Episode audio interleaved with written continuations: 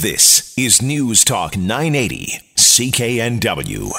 Well, just before the break, we were, ch- were chatting with the Newton Business Improvement Association Director, Philippe Aguirre, about his uh, well, disappointment that the gaming license uh, is leaving Newton. He would like to see the community grow and be more of a cultural hub. That's just one part of Surrey. And my next guest has uh, written a letter, including his 15 point plan to tackle crime in Surrey. And joining us on the line to talk a bit more about this, about the plan itself, is Alex Sangha. Alex, thank you so much for being with us this morning. Thank you, Jill, for having me. Uh, the letter that, that you've written and laid out this plan, we'll go into some of the specifics. So, why was it important for you to come up with a 15 point plan to tackle crime? Well, I've lived in the Surrey, uh, Surrey area for over 20 years. I work here, I live here. I'm not very happy with how crime is um, really getting out of control in the city. But it's more than just crime, it's social problems like homelessness, drug and alcohol addiction, mental illness, poverty we have, um, you know, it's a three point plan. It's more police, more patrol, more prevention. I feel Surrey needs is way underfunded for police. Surrey has only 800 police officers, and Vancouver has about 1,300. So I, I think that's unfair. Surrey is a huge area to cover. We have tons of immigrants and refugees coming to the city. We are we are growing. We are getting about a thousand new people moving to the city every month. Um, we have increasing problems with uh, drugs and gangs in this city, and um, you know, um, so we need to have the police on the streets to have a visible presence and to do the job that they need to do. And that's the first thing. And also, you know, even though there's a downward trend with crime overall in Surrey, um, sexual violence is going through the roof. Um, in the second quarter of 2017, it was up 82%, and, and it's up 46% overall. So these are serious violent crimes that are happening in Surrey. And I think there was 212 uh, sexually violent crimes um, already this year. I mean, that's, you know, that doesn't, I mean, that doesn't make a lot of people, especially women, feel safe in our community. And the other part of this plan is more patrol. And people say, well, why do you need a volunteer police force? You know, that's, you know, that's not good. Well, we already have 300 volunteer community safety patrol with the um, Surrey Crime Prevention Society, and they do a fabulous job. I think it's really a no-brainer for um, the various levels of government and this and the and the local government to continue to fund that. I mean, they're doing a fabulous job, and they're reducing crime, and they're a visible presence on their streets, and we haven't really had any problems with them since they started this program. So I think we need uh, more patrol and more people looking out for each other on the streets. And the other part of this plan is more prevention, and part of that plan is um, getting a collaborative approach and getting the federal and provincial government to the table to tackle problems like homelessness, drug addiction, mental illness, poverty, and also our courts are so backlogged. So it doesn't matter what we do about police or patrol. I mean, our courts are so freaking backlogged that people just get sent back out on the street. So I was recommending we have a community court to redirect and rehabilitate minor offenders and open up some space and also we need to do something about the court system. The provincial government has to come in and, and provide more resources so the courts are properly funded and they can deal with the deal with the crime. Right, and that's not an issue that's specific to Surrey. That's something that we see in Vancouver, we see in Victoria, we see in many parts of the province. Yeah, so I mean, it's a problem. I mean, I think we need a regional approach to crime in this area. It doesn't matter what the borders are of the city. I mean, people can just go to Delta or they can just go to Burnaby or New West and do crime, you know. And so I think we need a regional approach and a regional strategy to deal with crime throughout the region. And, uh, you know, but Surrey also, you know, you got to put out the fire where the fire is. Uh, Surrey has a lot of crime. So we need some support in Surrey as well. And like I said, we only have 800 police officers for a city that's going to be the largest city in the province, not you know, in, in due time. And, you know, Vancouver has 1,300. So why is there such a discrepancy? I don't understand this. No one has been able to answer that question to me. Well, and we have uh, heard from the mayor and we've heard from politicians talk about putting more money into this to getting more officers uh, in Surrey. So, uh, what, what, how would you go about doing that? Because part of yeah. the problem has been, even when we go back to when they promised 100 new officers for Surrey, was finding the officers and getting the officers to actually translate into boots on the ground. Yeah. So this is why I said, I mean, if I were to go to the provincial federal government and say we need 500 new officers to get parity with Vancouver, that would never happen. So that's why I have uh, the community volunteer police force where we we enhance the Surrey Crime Prevention Community Safety Patrol and try to build upon that. and um, you know that would be kind of like a bridge until we can recruit more officers. Uh, one of your other, um, number eight on the list, part of that is to develop a plan to, to eliminate, reduce, or prevent crime before it even happens. Uh, how do you do that?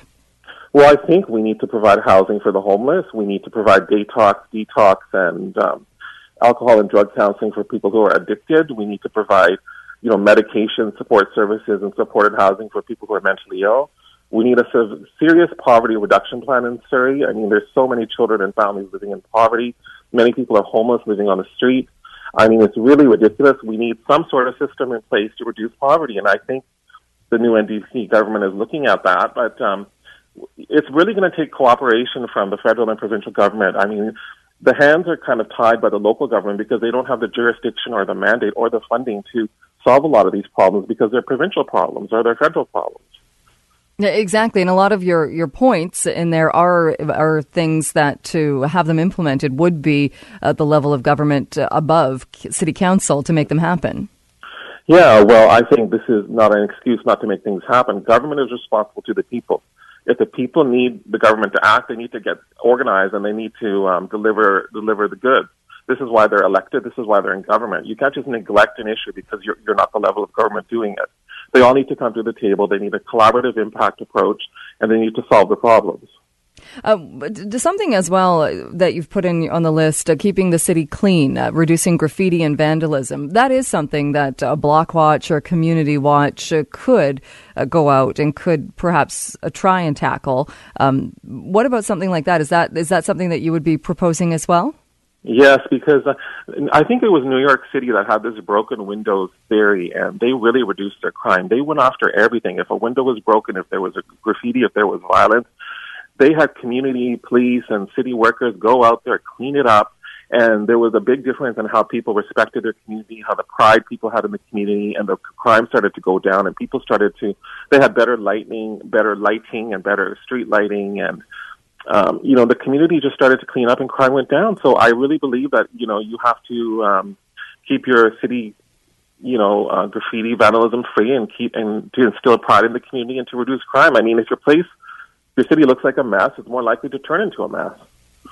Well, and that was uh, one of the uh, stories out this past week. Uh, there was a fire in Surrey, I'm sure you've you heard about, that turned into a homicide investigation.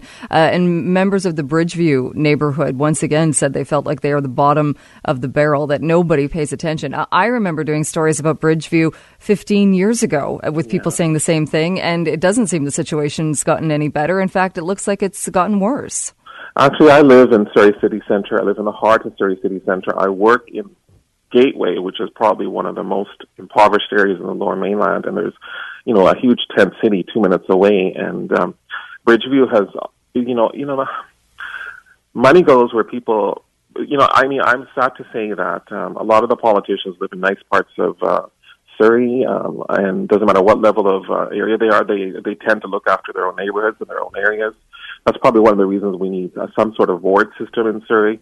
And, uh, you know, Bridgeview gets neglected because it's an impoverished community and it doesn't have a lot of people speaking out for it. And this is why we need people from North Surrey coming out and being on council and being on different levels of government and advocating for them. Uh, are you going to run for council? Well, it's a year away. I'm exploring the issue, but I haven't made an announcement.